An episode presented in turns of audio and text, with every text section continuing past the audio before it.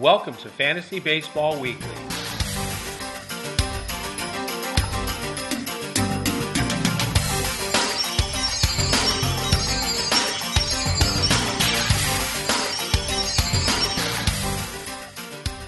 Welcome to Fantasy Baseball Weekly, the weekly radio show brought to you exclusively to help you win your league. You can catch us every single day on Max Sports channels and on Baseball Talk Radio. Find us over on Stitcher, um, iTunes. We're finally there now. You can subscribe over there if you wish. You can also leave reviews if you wish. It's all good in the hood. I don't mind either way. I'm just happy that you listen. And according to the stats, there's a bunch of you listening. By way of introduction, my name is Phil Nasons, and I am the host of the daily internationally syndicated radio show, The Phil Nason Show. I'm also a fantasy baseball writer at athleticsnation.com and SB Nation sites. I write a weekly column at Fantasy Team Advice and a daily column over there as well. My next guest, or my guest, I should say, this week, I've been wanting to get him on for a couple weeks. He is the managing editor of Future Redbirds, which is a part of this amazing site from SB Nation called Viva El Birdos. His name is Eric Johnson. Please welcome Eric to the show. Eric, how you doing, man? Welcome. Phil, I'm doing well. How about yourself? I'm doing fantastic. I had to change location, so you're going to hear some cheeky Greek music in the background. Um, one of those lounge singers, because uh, apparently the experts could not provide me with internet where I live. so it, it never fails. When every time I try to get you on the show, something gets goofy. But I said, "There's no way I'm going to mess this up. I don't care if there's cheeky music in the background. I don't give a rip. I need Eric Johnson on the show." Now, Eric, tell us a little bit about Viva El Birdos and what you do over there.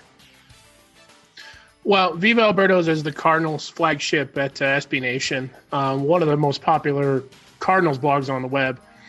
And a couple years ago, we merged uh, FutureRedbirds.net into the Viva El Birdos, um, uh, basically into the site. And what I did at the beginning of the year was I took over as the managing editor from the um, from the person who was doing it before, and we cover almost exclusively at the Future Redbirds site the the Cardinals minor leagues. So I mean, it's it's and lately uh, it's been pretty lucrative. Uh, we've got one of the best farm systems in all of baseball over the last few years, and um, seen a lot of those players graduate up into the major league level. So hopefully that can, keeps continuing to uh, occur. And it looks like this year, again, we've got another great crop. Um, but we post two or three times a week at v- Viva El Birdos. We have daily farm reports um, for all the Cardinals minor leaguers every morning at 6 o'clock in the morning. So if you're interested at all in Cardinals baseball, or if you're just trying to get uh, some deep sleepers for your keeper leagues in the minors, um, you can find all the Cardinals farm news at the Future Redbirds Hub at vivaelbirdos.com. And that's a terrific site. You guys do a great job. And if you want to find out daily information about the St. Louis Cardinals, then by all means head on over to vivaelbirdos.com. I'll tell you what, man, this fantasy season has been kind of strange. I wrote in my daily column today, Eric, that uh, between the weather and the injuries, this beginning of 2014's fantasy baseball season has been anything but boring. And I'll tell you, this week, Mark Trumbo's out. Foot injury, he's not going to be back until at least the 7th of June. What did you make of that? I know I took a hit because I have him on a couple of my teams. What did did you have him, or what do you think about all that? I had I don't I don't have Trumbo on any of my teams. Um, I play more in uh, I play more in um, points leagues and like the the Ottoneu uh, league at Fangraphs. I've got a couple leagues over there. Trumbo's not worth as much in those leagues because they're not so much power oriented as they are more kind of hits and on base percentage um, and more of the linear weighted stats uh, as far as that goes. But he hurt a number of guys in a couple other leagues that I'm in just because they had drafted him thinking he was going to be a 50 homer guy in that ballpark. And now, you know, it's looking like at least the first week of June, if not, you know, the middle of the middle of June or late, maybe even All Star break around there before he's going to be back. Well, what we have to do is give them a couple replacements. Um, normally, what I do, Eric, is I just give them uh, guys under 50% owned so they have a, a shot at actually getting somebody. James Loney's available, 38%. I like James Loney. Uh, he's one of those guys that people seem to overlook, but I, I like him straight across the board. What about James Loney? Uh, I like Loney. Um, if you need an average, a high average hitter, um, and you need RBIs because in that uh, in that Rays lineup, he's going to hit somewhere in the middle there, um, up and down between fifth and sixth. Uh, sometimes he's hit seventh. I've seen him hit second a couple of times. I think that was last year, but he's going to hit right in there and with Longoria and um, I can't think of the other guy that comes to mind right now, but the middle of their lineup, they have a lot of guys who get on base. So you want a guy hitting behind them. Loney's your guy. Uh, the one I would point out was depending on where you had Trumbo playing. If you had him in your corner infield, um, Lucas Duda is a guy. They just traded Ike Davis, the Mets. So Duda's going to get quite a bit of playing time there. Um, now he's got some pop. I think he's got four home runs on this on this season. He's under 10% owned on Yahoo leagues. Um, and then the other two, if you had him in the outfield, um, two I would bring up would be Matt Joyce has a real similar profile to Trumbo. He's going to be hot and cold, but he's got good power. And then uh, uh, the White Sox have had a few injuries in the outfield, which means uh, Dayan Viciedo again is kind of back in the foray. They were essentially kind of parceling him out and getting him less and less playing time. Um, but now with all the injuries they've had in their outfield this year, um, he looks like he's going to probably be an everyday guy for them the rest of the season. Those are all good pickups, man. All of them. I had Lucas Duda on my list too. I'm a Mets fan. He's not going to get a lot of RBIs though. I think last year he hit like 10 home runs and had like 14 RBIs. But he is going to play every day. If he doesn't play, there's another one over there. Josh Satin will probably get a few at bats over there as well at first base. And and keep in mind that Lucas Duda is also dual eligible, just like Trumbo, and he is outfield eligible as well. So you can keep that in mind.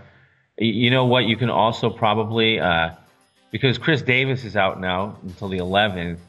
You know Corey Hart's also dual eligible and available in less than 50 percent. Nick Swisher out there is available. These are all uh, dual eligible guys. I like Dayan Viciedo though. I, I think he's going to have a lot of opportunities there and, and that's a good thing because uh, those are the kind of guys you make your money off of in fantasy baseball, right, Eric? Yeah, you can pick up guys who have dual eligibility. They're going to give you a lot more uh, flexibility and utility. Normally, you see guys like that in the in the big leagues. Big league rosters generally have a guy who's kind of a first base, third base, outfield type of player who can fill in in, in some different areas. Um, another guy that's like that, that's kind of right around that 50% own mark is Brandon Moss. He's off to a pretty good start this year. If you're playing in a non 5x5 league, if you're playing in a league that counts OBP, he's definitely a guy to look at because uh, he walks around 10 to 11% of the time uh, in his career. And he's going to play a lot because they don't have a ton of depth in their corner outfield and they don't have any, really anybody else at first base. Those are also great pickups, man. Good stuff. Um, Bryce Harper's out too until the first of July. Now that's a funny situation over there because he was benched for a game for in uh, the manager's eyes for refusing to hustle. So then he tries to leg one out in a game that was meaningless, and he dives into second base or third base, whatever it was, and he busts his thumb, and he's going to be out until the first of July at least. And that's a big hit. You know, I, I, I didn't have him valued as highly as a lot of people did, but man, he's gone now for half the season. Yeah, he. Well, and he really hadn't started all that well either. Um, he's kind of been known for that, is getting off to slow starts. Um, Matt Williams continues to confound fantasy people with the way that he's just basically approaching baseball in Washington. Um, kind of ripping your best player for not hustling, even though his reputation is that he is balls to the wall basically all of the time.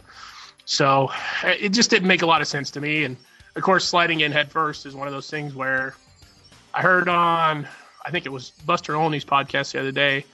Uh, uh, Cal Ripken, in his entire career, never slid in headfirst to a base, not one time.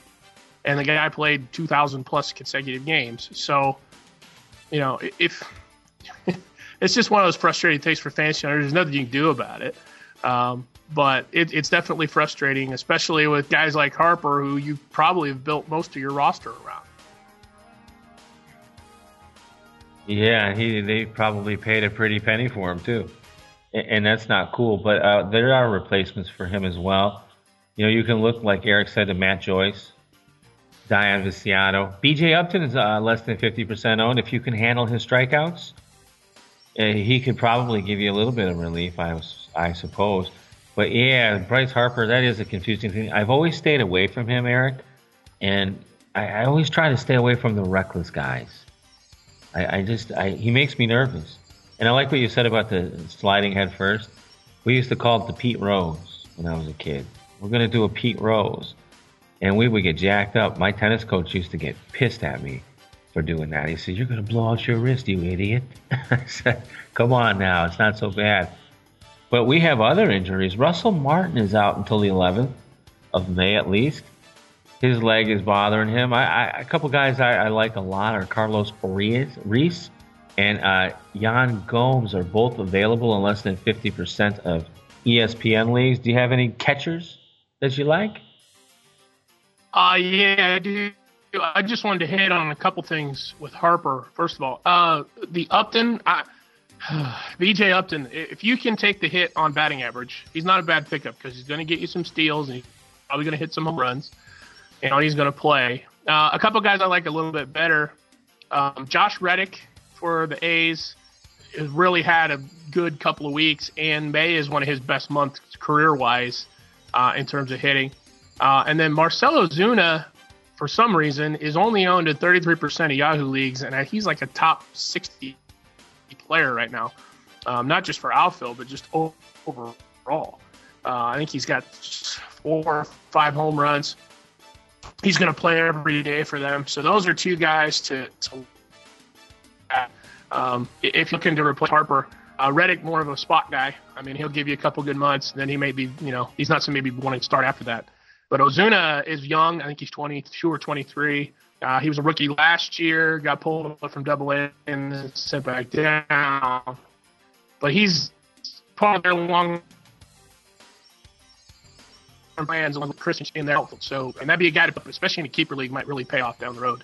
Uh, in terms of catchers, I like Carlos Ruiz a lot. Um, Chooch has been a stable fantasy catcher for a very, very long time. Um, have him available in about 30 Yahoo leagues, but a couple guys really took note um, to me were Wellington Castillo for the Cubs. He's only 4% owned. Um, he's had a double off Adam Wainwright today. I'm actually watching that game right now as we talk. And then the other guy would be Derek Norris. Um, he and John Jaso split time last year in Oakland, but Norris has actually gotten the majority of the catching innings this year. Uh, they've been playing Jaso a lot at first base and also um, at the DH spot. So uh, Norris, well, walks a lot, hits a lot. I mean, he's the three true outcomes guy that those A's teams are known for. Uh, and Castillo is a really good hitter in the minors. Um, I live in Des Moines. The Cubs AAA affiliate is here, and he hit cleanup for two years for Iowa, and that was back when their their farm system was pretty terrible. But I mean, he can really hit, and I think he'd be a good pickup for you if if you're looking at having Martin out for you know at least another two weeks, if not another month. Those are great pickups, by the way. Great pickups. Devin Mesoraco is out too, and another catcher. That's that's a hit because that guy was raking. I took a chance on him. I, I have I do a Cincinnati Reds report with Brandon Kraling, and he was pretty high on him. And he kind of sold me. I, I guess I got him in the last round of one of my leagues, and he's out too. Everybody seems to be dropping like flies, man. But Derek Norris, there's a good piece over at athleticsnation.com about Derek Norris and you might want to catch it. I like Derek Norris, but I hate platoons. I really hate platoons, and, and you never know what Bob Melvin's going to do over there, and that's that's one thing that gets me nervous. Just like with Josh Reddick. Now he's been hot traditionally in May, and I recommended him two weeks ago in one of my articles, and he got off big time for a week, but he is really streaky. But he would be a good pickup for you in the outfield, I guess. Jason Castro is another one who might be available for you out there as a catcher.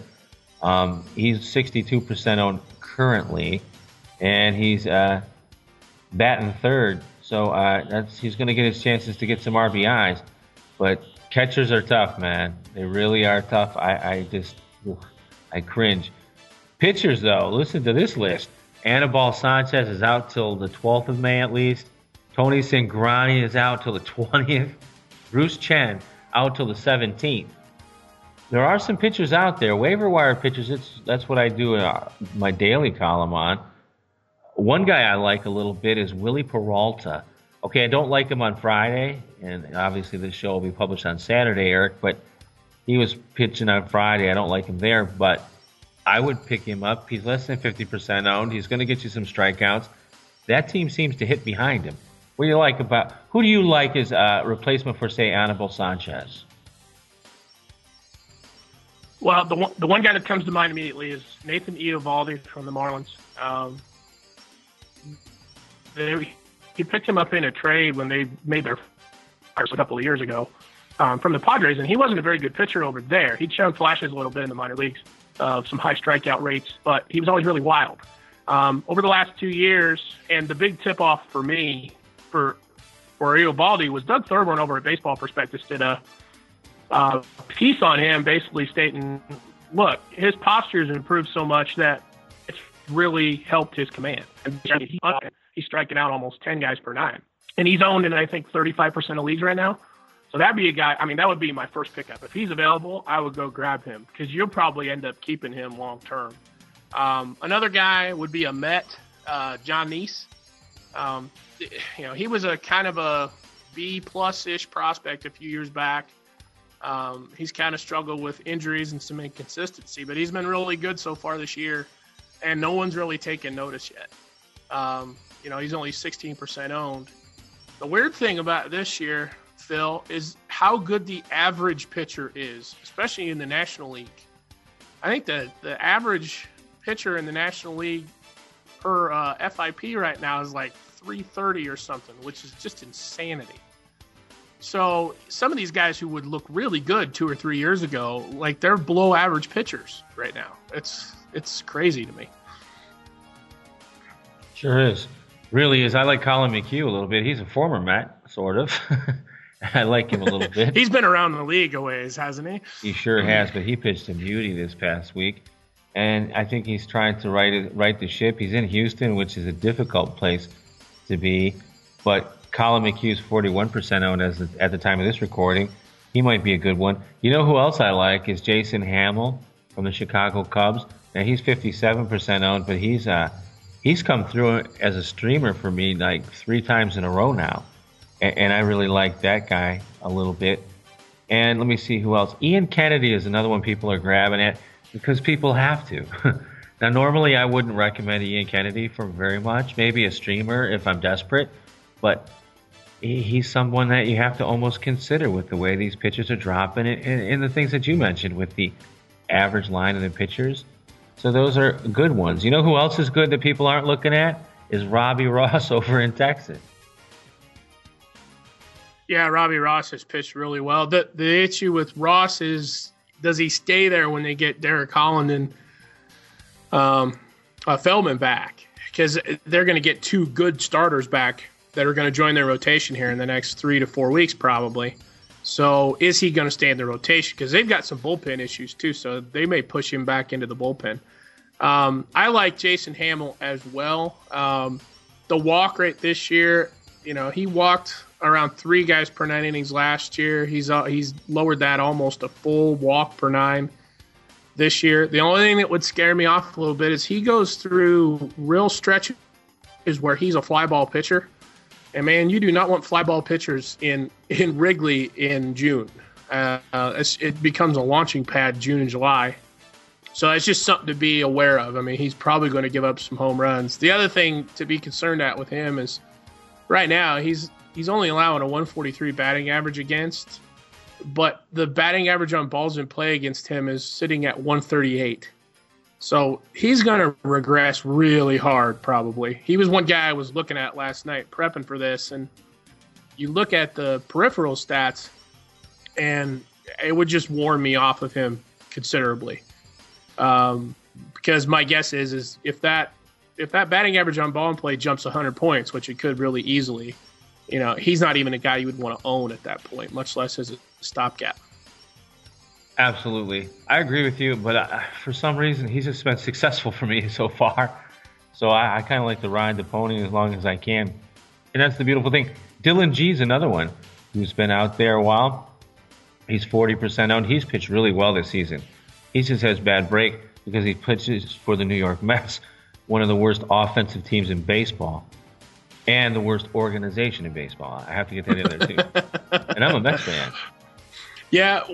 Well, okay. So, man, uh, who is getting dumped out of that starting rotation when Syndergaard is ready to come out?